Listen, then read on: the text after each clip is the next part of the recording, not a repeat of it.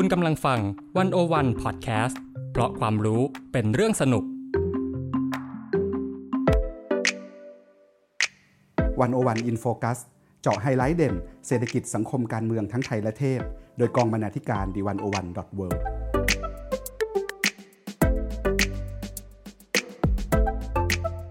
สวัสดีค่ะ One-O-One In Focus สัปดาห์นี้ท่านผู้ฟังอยู่กับเตย วจนาวรรลยางกูร บรรณาธิการ The One-O-One dot World และไมการทีลาภูริวิกรายกองบรรณาธิการดีวันโอวันดอทเวค่ะ ค่ะ ท่านผู้ฟังคะการระบาดของโควิดในไทยระลอกที่ 3 นี้นะคะ ส่วนหนึ่งที่ทำให้ยอดผู้ติดเชื้อเนี่ยพุ่งสูงอย่างน่าวิตกก็คือผู้ติดเชื้อในเรือนจำค่ะ ซึ่งบางวันเนี่ยนะคะก็มีการเจอผู้ติดเชื้อจากการตรวจเชิงลุก สูงถึงมากกว่า 6,800 ราย โดยยอดล่าสุดเนี่ยมีผู้ติดเชื้อในเรือนจำมากกว่า 11,000 รายค่ะ ซึ่งทางราชทัณฑ์นะคะก็บอกว่า เรือนจำเนี่ยอาจจะดูเหมือนเป็นพื้นที่ปิด สามารถควบคุมการแพร่ระบาดได้ง่าย แต่ว่าในความเป็นจริงแล้วเนี่ย การดำเนินงานราชทัณฑ์ไม่สามารถควบคุมปริมาณบุคคลเข้าออกได้ร้อยเปอร์เซ็นต์แต่สิ่งที่คนตั้งคำถามนะคะ ก็คือเรื่องการตั้งงบประมาณในการป้องกันโรคระบาดที่มันอาจจะไม่เพียงพอหรือว่ามาตรการป้องกันโรคที่มันถูกใช้เข้มงวดกับนักโทษการเมืองนะคะ แต่ว่าจริง ๆ แล้วเนี่ยมันไม่ได้เกิดผลอะไรนะคะ เพราะก็มีผู้ติดเชื้อมากขนาดนี้ค่ะ แล้วก็ประเด็นสำคัญคือเรื่องความแออัดในเรือนจำนะคะ ซึ่งเราเนี่ยสมควรมาทบทวนปัญหาเรื่องการดูแลสุขภาพในเรือนจำตั้งแต่ก่อนที่จะมีโรคระบาดเข้ามาค่ะวันวันอินโฟกัสสัปดาห์นี้นะคะ ก็เลยจะมาชวนคุยกันเรื่องสุขภาพในเรือนจำว่าการดูแลผู้ต้องขังเนี่ยมันมีปัญหายังไงบ้าง อะไรคือสิ่งที่ควรทำในช่วงโควิด แล้วก็เราจะมองผ่านบทความในวันวันสองชิ้นนะคะ คือเรื่องเมื่อเรือนจำเจ็บป่วย มองปัญหาสุขภาพหลังม่านลูกกง โดยมายการธิราภูริวิกัยนะคะ แล้วก็อีกชิ้นหนึ่งเนี่ยก็คือสถานการณ์โควิด -19 ในเรือนจำมิติทางสาธารณสุข และการปรับตัวของกระบวนการยุติธรรม โดยคุณนัชชานันก้าหารค่ะ โดย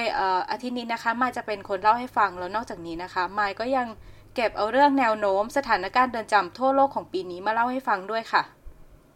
ไม่คะเออถ้าพูดถึงเรื่องสุขภาพในเรือนจำแล้วเนี่ยมันมี ประเด็นอะไรที่น่ากังวลอย่างเด่นชัดบ้างคะค่ะพี่เตยก็พอเราเห็นข่าวคนติดเชื้อเยอะๆในเรือนจำเนี่ยมันก็จะนำไปสู่เรื่องปัญหาสุขภาพใช่ไหมคะซึ่งจริงๆแล้วเนี่ยปัญหาสุขภาพเนี่ยมีคนบอกว่ามันเป็นเรื่องปกติในเรือนจำไปแล้ว ในเรือนจำเนี่ยต้องเจอกับปัญหาสุขภาพหลายอย่างมาก ๆ ทั้งการไม่ได้รับอาหารที่มีสารอาหารเพียงพอ น้ำดื่มไม่สะอาด แล้วก็แออัดยัดเยียดนะคะ หรือว่าบางที่เนี่ยก็ไม่ได้รับแสงแดดและอากาศที่บริสุทธิ์ ซึ่งสำหรับคนทั่วไปเนี่ยอาจจะดูเป็นเรื่องที่แปลกใช่ไหมคะ แต่ว่าในเรือนจำทั่วโลกเลยนะคะ นี่เป็นเรื่องปกติค่ะ แล้วก็มีความพยายามจากหลายภาคส่วนเลยนะคะ ที่จะเข้ามาปฏิรูปเรื่องนี้ เช่น ข้อกำหนดแมนเดลาของสหประชาชาตินะคะ ที่ให้รัฐต้องรับผิดชอบต่อสุขภาพของผู้ต้องขัง หรือถ้าเป็นผู้ต้องขังหญิงเนี่ยก็จะมีเรื่องข้อกำหนดกรุงเทพด้วยนะคะ แต่ว่าแม้จะมีความพยายามเช่นนี้แล้วนะคะ แต่เราก็พบว่าการให้บริการสุขภาพเนี่ย ต้องเจอกับอุปสรรคหลายเรื่องมาก ๆ เลย เช่น เรื่องการขาดแคลนเงินทุน ขาดแคลนเจ้าหน้าที่ สภาพเรือนจำที่แออัดยัดเยียดนนะคะ ก็ทำให้ทั้งเจ้าหน้าที่แล้วก็ผู้ต้องขังเนี่ยติดเชื้อได้ง่ายกว่าผู้คนทั่วไป จากสภาพต่างๆ ที่เกิดขึ้นในเรือนจำนะคะ ก็ทำให้เรือนจำเนี่ยกลายเป็นแหล่งกำเนิดความไม่เท่าเทียมทั้งทางกายและทางใจนะคะ และยังเป็นการโดดเดี่ยวผู้ต้องขังออกจากโลกภายนอก ซึ่งถ้าเรามองต่อไปเนี่ยก็อาจจะส่งผลต่อกระบวนการบำบัดแล้วก็กลับคืนสู่สังคมในอนาคตด้วยค่ะ อีกหัวข้อที่น่าสนใจเลยนะคะ แล้วก็เป็นหัวข้อที่เราเนี่ยอาจจะคิดไม่ถึงกันก็คือเรื่องของอุณหภูมินะคะ ในเรือนจำเพราะว่าจริง ๆ แล้วเนี่ยอุณหภูมิในเรือนจำที่ไม่เหมาะสมเนี่ยก็สามารถนำไปสู่สภาวะที่เป็นอันตรายต่อสุขภาพความเป็นอยู่ของเจ้าหน้าที่ แล้วก็ผู้ต้องขังด้วยนะคะ และยิ่งอันนี้นี่หมายถึงเออเรื่องความความร้อนความเย็นอากาศร้อนอย่างนี้ใช่ไหมคะใช่ค่ะ ความร้อนความเย็นที่เราเจอกันอยู่ในชีวิตประจำวันเลยค่ะ ซึ่งเรามันส่งผลขนาดนั้นเลยอะค่ะ ใช่ค่ะ เราลองนึกภาพนะคะว่าเราเนี่ยอยู่นั่งเปิดพัดลมอยู่ข้างนอกใช่ไหมคะแล้วเราร้อนเนี่ยเราก็หงุดหงิดมากพออยู่แล้ว แต่ถ้าพอเข้าไปอยู่ในเรือนจำปุ๊บเนี่ยนอกจากที่จะร้อนแล้วยังเบียดอีก เบียดแล้วอากาศก็ไม่ดีอีกพออากาศไม่ดีบางทีไม่มีน้ำสะอาดอีก ทั้งหมดนี้มันก็เลย กลายเป็นการนำไปสู่อะไรที่มันแย่กว่านะคะ เช่น สุขภาพจิต สุขภาพกาย หรือว่าโรคระบาดบางโรคนะคะ เช่นอหิวาตกโรค หรือว่าวัณโรคเนี่ยซึ่งเจอได้บ่อยมากๆเลยนะคะ ในเรือนจำแล้วก็ถ้าร้ายแรงที่สุดเนี่ยก็คือความตายเลยค่ะค่ะ ทีนี้เมื่อกี้เราพูดเรื่องร้อนไปแล้วใช่ไหมคะ แต่ว่าถ้าเย็นเกินไปเนี่ยก็ไม่ได้เกิดผลดีเหมือนกันค่ะพี่เตย เพราะว่าถ้าผู้ต้องขังบางคนเนี่ยต้องเจอกับสภาวะอากาศเย็นเกินไปนะคะ เย็นจัดเนี่ยเขาก็จะอาจจะเจอภาวะตัวเย็นเกินไป หรือว่าภาวะที่อุณหภูมิร่างกายเนี่ยต่ำกว่า 35 องศาเซลเซียส โดยเฉพาะผู้ต้องขังที่ขาดแคลนเสื้อผ้าเครื่องนุ่งเครื่องนุ่งห่มซึ่งอันนี้เราอาจจะจินตนาการได้ยากเนาะในประเทศไทยเพราะว่ามันร้อนมากแต่ว่าในบางประเทศที่เขามีอากาศหนาวมากๆเนี่ยอย่างในสหรัฐอเมริกานะคะ หรือว่าในประเทศแถบตะวันตกเนี่ยก็อาจจะคือจะเกิดเรื่องพวกนี้ขึ้นได้เหมือนกัน อืมค่ะค่ะ ตัวอย่างที่ชัดเจนนะคะ ก็ขอยกตัวอย่างของเพื่อนบ้านเรานะคะ อย่างกัมพูชาค่ะ มีอดีตผู้ต้องขังคนหนึ่งนะคะ เขาออกมาเล่าชีวิตของตัวเองในเรือนจำค่ะว่า เขาเนี่ยต้องอยู่ในห้องที่แออัดกับลูกที่เพิ่งเกิดนะคะ แล้วห้องนั้นเนี่ยก็ร้อนเหมือนกับห้องอบซาวน่าห้องอบความร้อนเลย แต่สิ่งเดียวที่เขาพอจะใช้บรรเทาความร้อนได้เนี่ยก็คือใบปาล์มค่ะ เขาก็ต้องเอามาพัดให้ลูกชายของเขานะคะ แล้วก็มันมีรูเล็กๆที่กำแพงค่ะ แต่ว่าอากาศก็ถ่ายเทไม่พอ แล้วก็แน่นอนค่ะว่ามีคนร้องขอพัดลมไปแล้ว แต่ว่าเขาก็ไม่เคยได้รับพัดลมเลยค่ะอืมฟังดูแล้วถ้ากัมพูชานี่สภาพอุณหภูมิน่าจะใกล้เคียงกับไทยนะคะ แต่ก็ไม่รู้ว่าของไทยมัน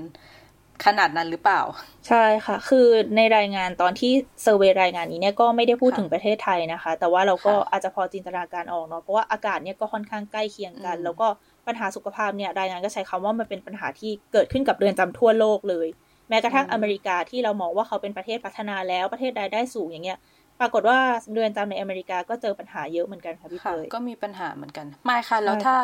พูดถึงเรื่องเพศเนี่ยมันจะส่งผลต่อปัญหาสุขภาพไหมคะ เช่นอย่างผู้ต้องขังหญิงมันอาจจะมีความต้องการบางอย่าง หรือว่าจะมีปัญหาต่างกับผู้ต้องขังชายอะค่ะ ค่ะ เรื่องเพศเนี่ยก็ถือว่าเป็นประเด็นหนึ่งในเรือนจำเลยนะคะ เพราะว่าจริงๆ ถ้าเราย้อนไปดูการออกแบบเรือนจำเนี่ยเรือนจำถูกออกแบบมาเพื่อคนส่วนใหญ่ในนั้น ซึ่งก็คือผู้ชายเนาะ แต่ว่าระยะหลังเนี่ยผู้ต้องขังหญิงเพิ่มขึ้นสูงมากๆนะคะ พอผู้ต้องขังหญิงเพิ่มขึ้นสูงมาก แต่คุกเนี่ยยังออกแบบเพื่อผู้ชายอยู่ ก็เลยทำให้เรือนจำเนี่ยกลายเป็นสถานที่ที่หลายคนเขาใช้คาว่าไม่อ่อนไหวกับเรื่องเพศภาวะ ก็คือสถิติบอกว่าตั้งแต่ปี 2000 เป็นต้นมาเนี่ยผู้ต้องขังหญิงเพิ่มขึ้นอย่างรวดเร็วเลยค่ะ เพิ่มขึ้นมากกว่า 50%นะคะ แต่ผู้ต้องขังชายเนี่ยเพิ่มขึ้น 20%ซึ่งคดีที่ทำให้ผู้ต้องขังหญิงติดคุกมากที่สุดเนี่ยก็คือคดีเกี่ยวกับยาเสพติด ทีนี้ผู้ต้องขังหญิงเพิ่มขึ้นปุ๊บ ทีนี้เรามาดูปัญหากันนะคะ ก็คือปัญหาแรกเนี่ยคนเพิ่มแต่ว่าพื้นที่เท่าเดิม ก็เกิดปัญหาผู้ต้องขังล้นคุกค่ะ แล้วก็ส่งผลต่อสุขภาพนะคะ ทีนี้พอมาประเด็นที่เกี่ยวข้องกับเรื่องเพศภาวะเนี่ยเมื่อกี้บอกไปแล้วใช่ไหมคะว่าคุกเนี่ยไม่ได้ถูกออกแบบมาเพื่อผู้หญิงเป็นหลัก คุกก็เลยกลายเป็นสถานที่ที่ไม่อ่อนไหวต่อเพศภาวะนะคะ แล้วก็ละเลยความต้องการเฉพาะของผู้หญิง เช่นผู้หญิงต้องมีประจำเดือนนะคะ แต่ว่าหลายที่เนี่ยไม่ได้มีผ้าอนามัยให้ หรือว่าหลายที่เนี่ยก็ไม่มีห้องสุขาหรือว่าห้องอาบน้ำที่มีชิดเพียงพอ หรือว่าบางทีเนี่ยผู้หญิงเป็นแม่ใช่ไหมคะ แล้วก็มีลูกติดเข้ามา แต่ว่าเรือนจำหลายแห่งเนี่ยก็ไม่ได้เตรียมห้องหรือว่าสาธารณูปโภคไว้ให้แม่และเด็กเป็นพิเศษนะคะ ซึ่งก็ไม่ได้ส่งผลแค่แม่ แต่ว่าส่งผลกับเด็กแรกเกิดด้วยฟังดูน่ากังวลมากนะคะ โดยเฉพาะเรื่องการมีเด็กเล็กอยู่ด้วยในสภาพที่มันไม่เอื้อค่ะ ใช่ค่ะ เป็นเรื่องที่น่ากังวลมาก ๆ เลย เพราะว่าคือเขาไม่ได้ส่งผลกับแม่เนาะแต่ว่าก็ส่งผลกับเด็กแบบยาวไปเลยด้วย ค่ะ ทีนี้มันมีอีกปัญหาหนึ่งค่ะพี่เตยคือปัญหาเรื่องสารเสพติด เมื่อกี้เราบอกแล้วใช่ไหมคะว่าผู้หญิงส่วนใหญ่ที่ถูกส่งเข้ามาในเรือนจำเนี่ยเป็นเกี่ยวกับคดียาเสพติดเขาก็มีการประมาณการนะคะว่า 75%ของผู้หญิงที่ถูกส่งเข้ามายังเรือนจำเนี่ยมีปัญหาสารเสพติด ซึ่งจริงๆ เราก็มีมาตรฐานในระดับสากลนะคะ อย่างข้อกำหนดกรุงเทพ ที่เป็นมาตรฐานในการปฏิบัติต่อผู้ต้องขังหญิง และผู้กระทำผิดหญิงอย่างเหมาะสมตามเพศภาวะนะคะ แต่ว่าความเป็นจริงแล้วเนี่ยเราก็ต้องยอมรับว่าแม้เราจะมีข้อกำหนดให้มีโปรแกรมการรักษาพิเศษสำหรับผู้หญิงที่ใช้สารเสพติด แต่ว่าเรือนจำหลายแห่งเนี่ยก็ไม่ได้รับประกันหรือจัดหาโปรแกรมในการรักษาดังกล่าวให้ค่ะ นี่ก็เป็นโจทย์ใหญ่ของเรือนจำทั่วโลกเลยนะคะ ในการจัดการกับเรื่องนี้ค่ะ ค่ะ ทีนี้ในเรื่องเรื่องปัญหาทางเพศมันมีประเด็นอื่นอีกไหมคะ เพราะว่ามันอาจจะมีเอ่อโรคหรืออะไรบางอย่างของผู้หญิงที่มันแตกต่างกับผู้ชายอะค่ะ ใช่ค่ะ นี่เป็นอีกประเด็นหนึ่งเลยค่ะพี่เตย คือรายงานเนี่ยพบว่าผู้ต้องขังหญิงนะคะ เขามีความเสี่ยงสูงที่จะเป็นโรคทางเพศ แล้วก็อนามัยเจริญพันธุ์ค่ะ หรือว่ามีการติดเชื้อทางเพศสัมพันธ์นะคะ หรือว่ารวมถึงโรคมะเร็งด้วยซึ่งสาเหตุทั้งหมดนี้เนี่ยมาจากภูมิหลังของผู้หญิงเหล่านี้ค่ะ ที่เคยใช้สารเสพติดนะคะ หรือว่า บางคนเนี่ยก็เจอความรุนแรงทางเพศมา หรือว่ามีพฤติกรรมทางเพศที่ไม่ปลอดภัย หรือว่ามีปัญหาสุขภาพจิตด้วยค่ะ โดยองค์การอนามัยโลกเนี่ยเขารายงานเลยนะคะ ว่ากลุ่มผู้ต้องขังหญิงเนี่ยมีแนวโน้มจะเป็นโรคซึมเศร้า วิตกกังวล PTSD หรือว่ามีแนวโน้มจะฆ่าตัวตาย หรือว่าทำร้ายตัวเองด้วยค่ะอฟังดูมีหลายปัญหามากที่ต้องระวังเลยนะคะ ค่ะ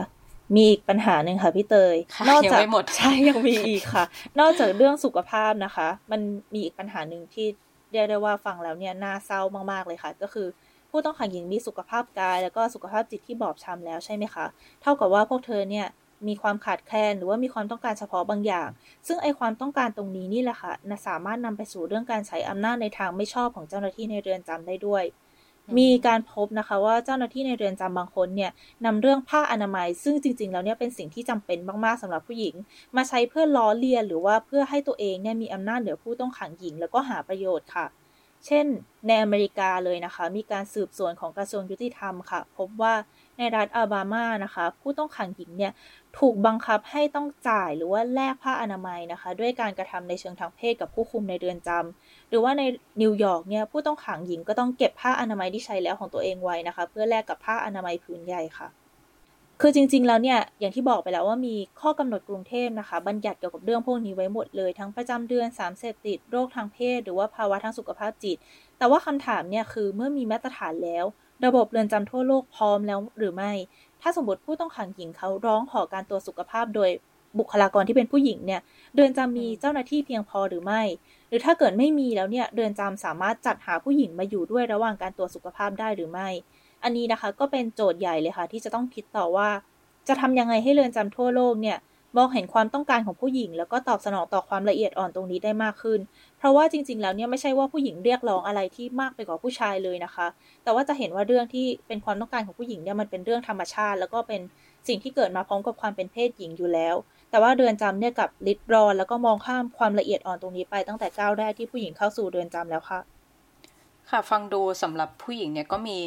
ปัญหาเฉพาะตัวหลายอย่างนะคะ ซึ่งแม้ว่าหลายตัวอย่างมันอาจจะไม่ได้มาจากประเทศไทย แต่ว่าสำหรับในเรือนจำไทยเองเนี่ยก็มีปัญหาอย่างเช่นเรื่องผ้าอนามัยที่มันไม่เพียงพอแล้วก็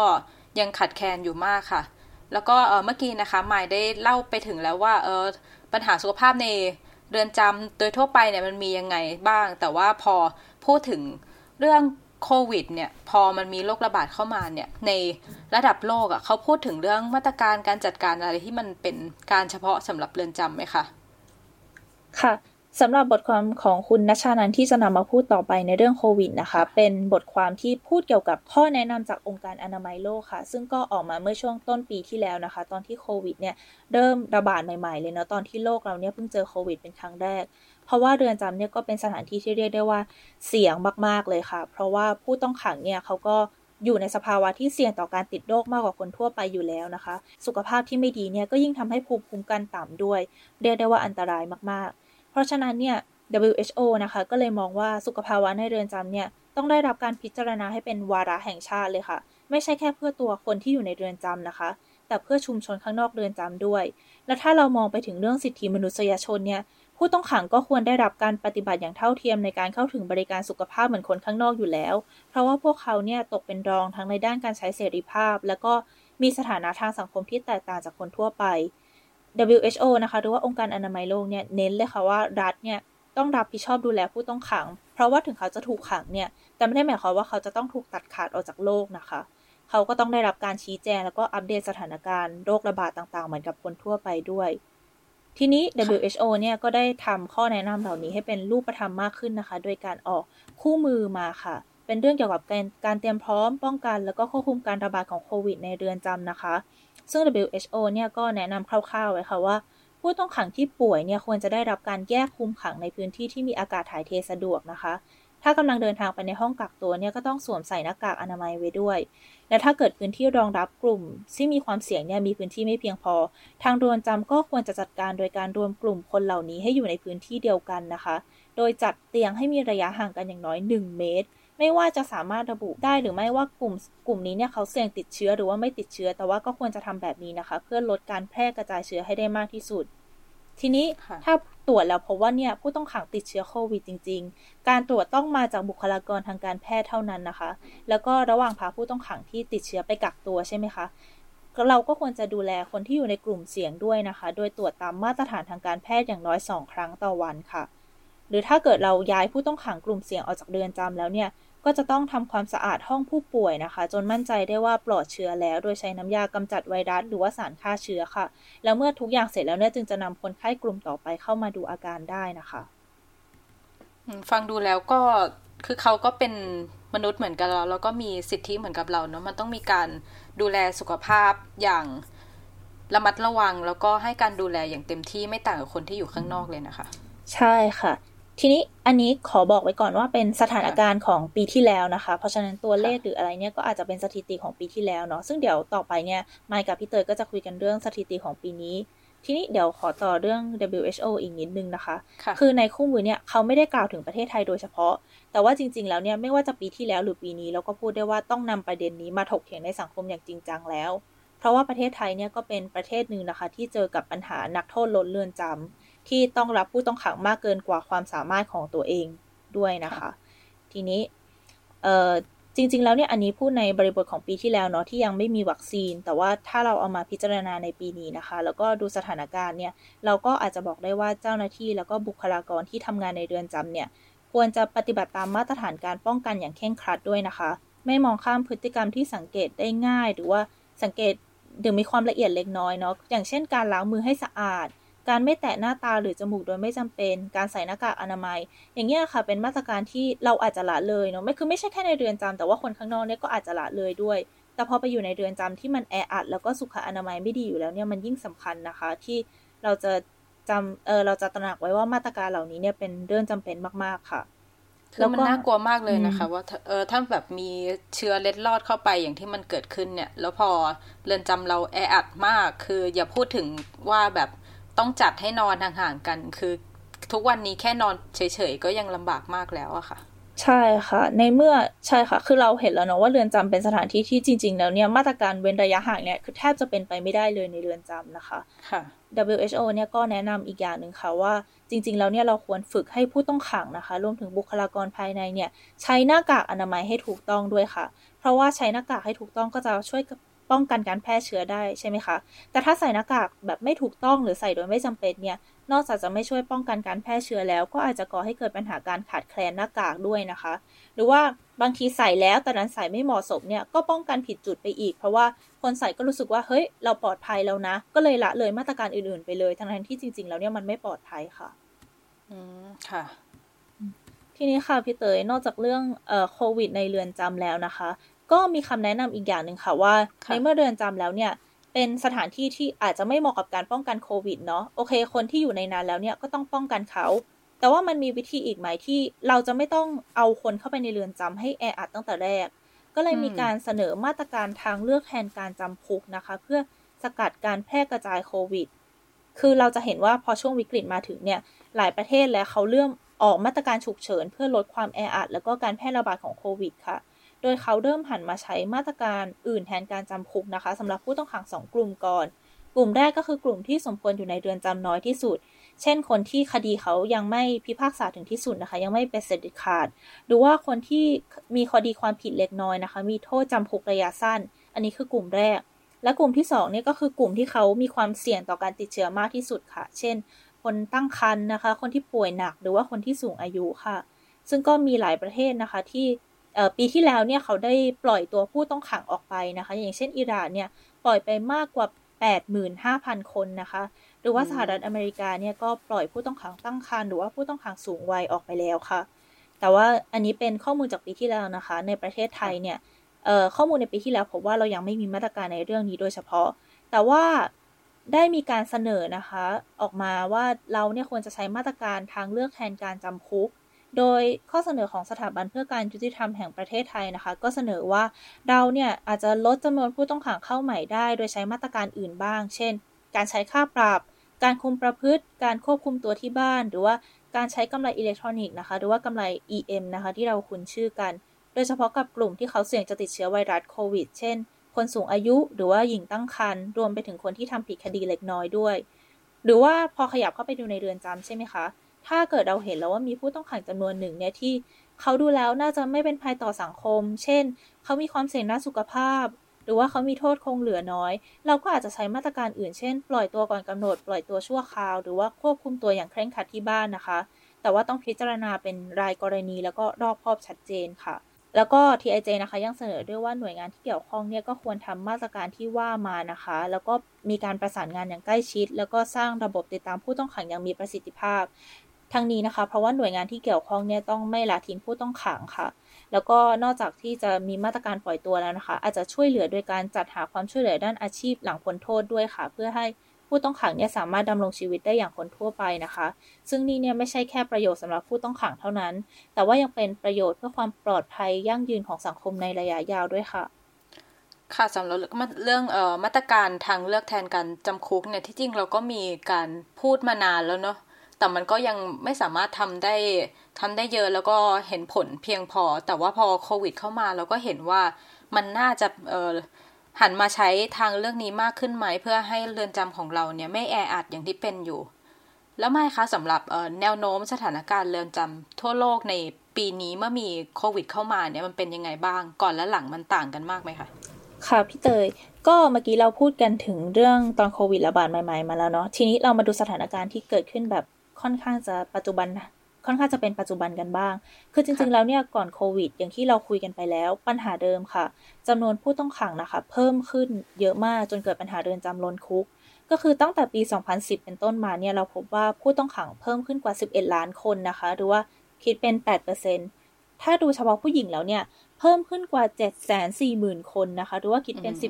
17%แล้วเพิ่มขึ้นทุกทวีป โดยเฉพาะทวีปโอเชียเนียนะคะ เพิ่มขึ้น 53% หรือว่าเอเชียเนี่ยก็ไม่ได้น้อยไปกว่ากันนะคะ 50%แต่ว่ามีทวีปเดียวค่ะ ที่จำนวนผู้ต้องขังลดลงก็คือทวีปยุโรปที่มี 29%นะคะ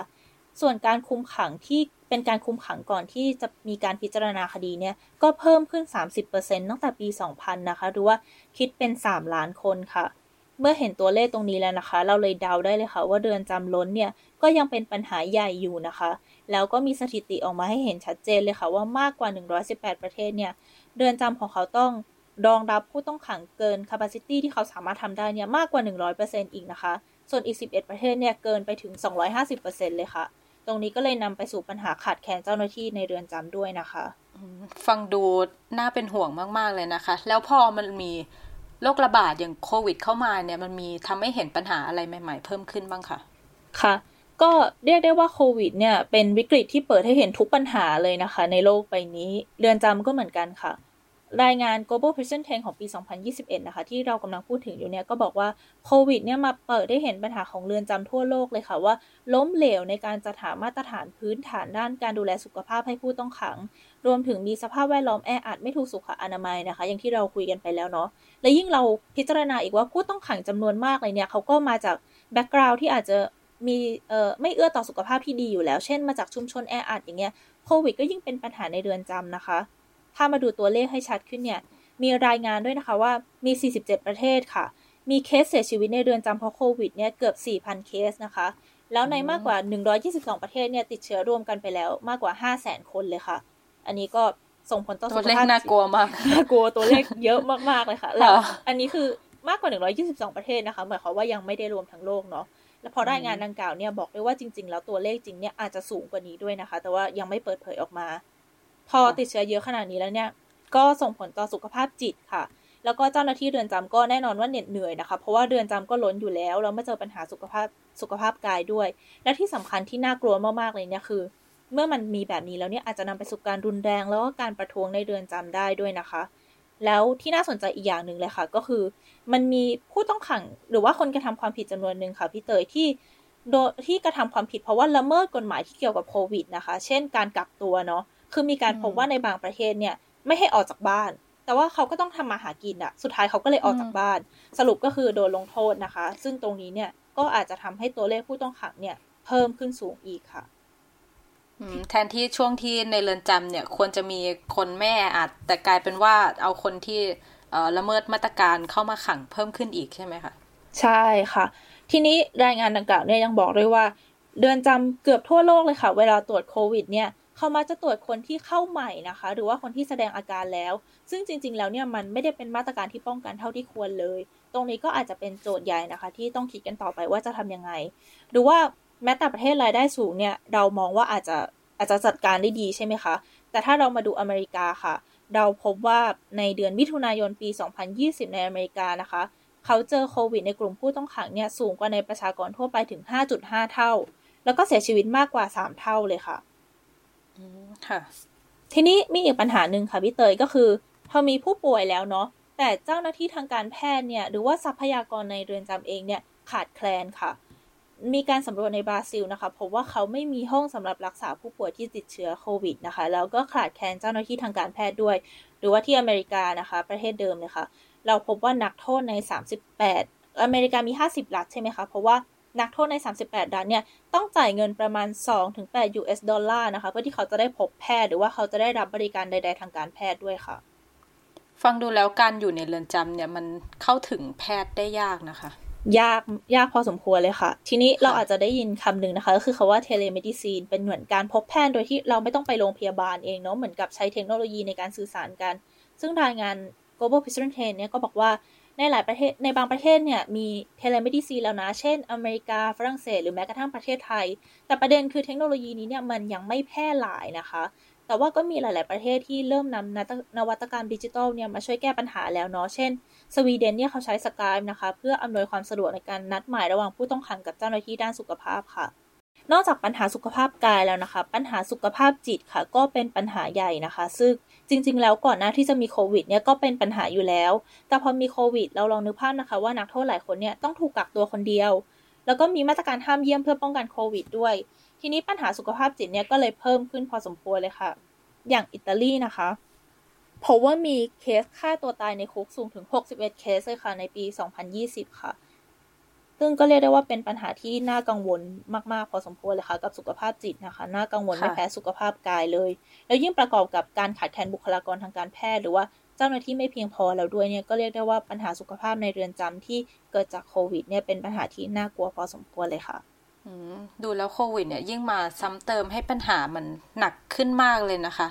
แล้วในรายงานฉบับเนี้ยเขามีการแนะนำเรื่องมาตรการในการป้องกันโควิดไหมคะค่ะ ก็สำหรับการมาตรการการโควิดในเรือนจำนะคะ รายงานก็แนะนำซึ่งจริงๆเป็นมาตรการที่เราคุ้นเคยกันแล้วเลยเนาะเช่นการแยกไปกักตัวคนเดียวสำหรับ ผู้ที่มีความเสี่ยงหรือว่าผู้ที่มีอาการนะคะ หรือว่าการห้ามเข้าเยี่ยมเลย แต่ทีนี้มันมีประเด็นหนึ่งที่น่าสนใจค่ะพี่เตยที่อยากจะนำมาพูดถึงนะคะ ก็คือการฉีดวัคซีนค่ะ แผนการฉีดวัคซีน มันมีคำแนะนำออกมานะคะ ว่าจริง ๆ แล้วเนี่ยผู้ต้องขังเนี่ยควรเป็นกลุ่มแรก ๆ ด้วยซ้ำที่ได้รับการฉีดวัคซีนนะคะ ซึ่งฟังจากทั้งหมดที่เราพูดมาเนี่ยเราก็คงพอเดาออกแล้วว่าทำไมพวกเขาต้องเป็นกลุ่มแรก ๆ เนาะแต่ว่าทีนี้ค่ะ มันก็ยังมีปัญหาหนึ่งนะคะ คือยังมีคนที่ ดียังมีดีเบตกันอยู่ ซึ่งดีเบตตรงนี้มีในทางการเมืองหรือว่าทางศีลธรรมด้วย คือบางคนเนี่ยเขามองว่าผู้ต้องขังเนี่ยเขาคือคนที่ถูกกล่าวหาว่าก่ออาชญากรรมใช่ไหมคะ เพราะฉะนั้นเนี่ยเขาก็อาจจะไม่ควรได้รับการปกป้องทัดเทียมกับประชาชนทั่วไป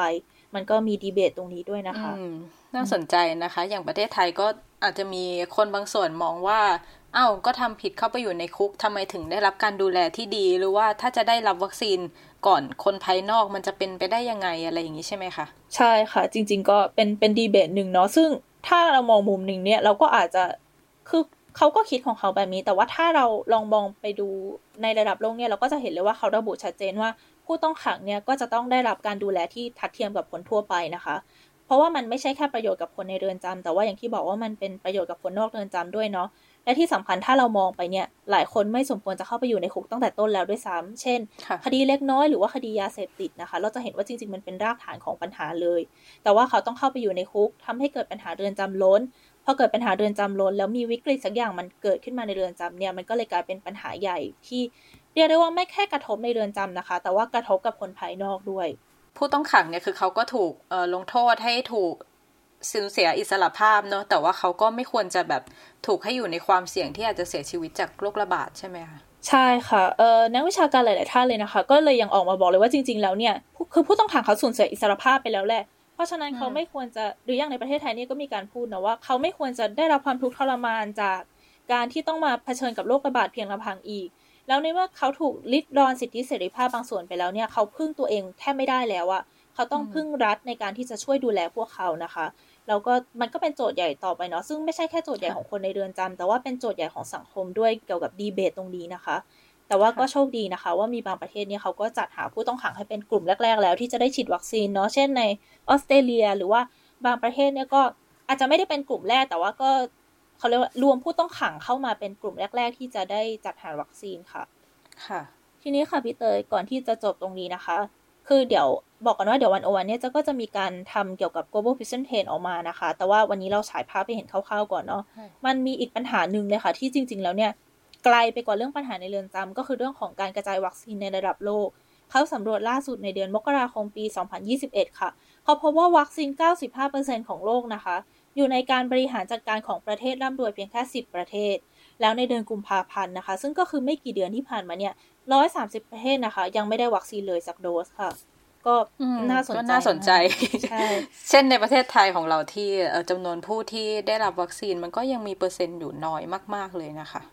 ใช่ค่ะ ก็น่าสนใจมากๆเลยนะคะ เพราะว่าตรงนี้เนี่ยเป็นเรื่องที่ไกลไปกว่าเรื่องของเรือนจำแล้วเนาะแต่ว่าเป็นเรื่องของการบริหารจัดการในภาครัฐ แล้วก็เรื่องของการเมืองเรื่องวัคซีนนะคะ ที่วัคซีนที่ดีและมีประสิทธิภาพเนี่ยตกอยู่ใน การจัดการของประเทศร่ำรวยแค่ไม่กี่ประเทศ ตรงนี้ก็ต้องเป็นโจทย์ระยะยาวเลยนะคะ ที่ต้องมาดูกันต่อไปค่ะว่าจะทำยังไงค่ะ ค่ะ ก็วันนี้นะคะมายได้มาเล่าให้ฟังถึงปัญหาเรื่องสุขภาพในเรือนจำตั้งแต่ปัญหาเดิมที่มีอยู่แล้วก่อนที่จะเกิดโรคระบาดแล้วก็พอโควิดเข้ามาเนี่ยทำให้เราเห็นว่าเออปัญหาเรื่องสุขภาพเนี่ยมัน อันตรายแล้วมันก็ย่ำแย่ลงมากๆ แล้วก็สิ่งที่ไทยกำลังเจอเนี่ยเราไม่ได้เจออยู่ประเทศเดียวนะคะ มันเป็นปัญหาที่เกิดขึ้นทั่วโลก แต่ว่ามันก็ยิ่งตระหนักให้เราเห็นว่าในเรือนจำเนี่ยเป็นสถานที่ที่เราต้องควบคุมแล้วก็ดูแลป้องกันเรื่องโรคระบาดให้มากขึ้น แล้วก็อาจจะหามาตรการอื่นๆ เช่นการหามาตรการอื่นที่ทำให้คนเนี่ยไม่ต้องจำคุกโดยที่ไม่จำเป็นนะคะ ค่ะ แล้วนี่ก็คือ รายการวันวันอินโฟกัสนะคะ คุณผู้ฟังสามารถอ่านผลงานที่เกี่ยวข้องได้ที่เว็บไซต์ d 1 1 w o r l d นะคะ รวมถึงเอ่อรายงานที่มายบอกว่าเดี๋ยวเราจะมีปล่อยออกมานะคะ ผู้ฟังเนี่ยก็สามารถติดตามวันวันอินโฟกัสได้ทุกสัปดาห์ค่ะ ทาง d 1 1 w o r l d ค่ะ วันนี้ที่ฉันเตยวัชนาวรยังกูลนะคะ ค่ะ และมายการทีลาภูริวิกไกรค่ะ เราลาไปก่อนค่ะ สวัสดีค่ะ สวัสดีค่ะ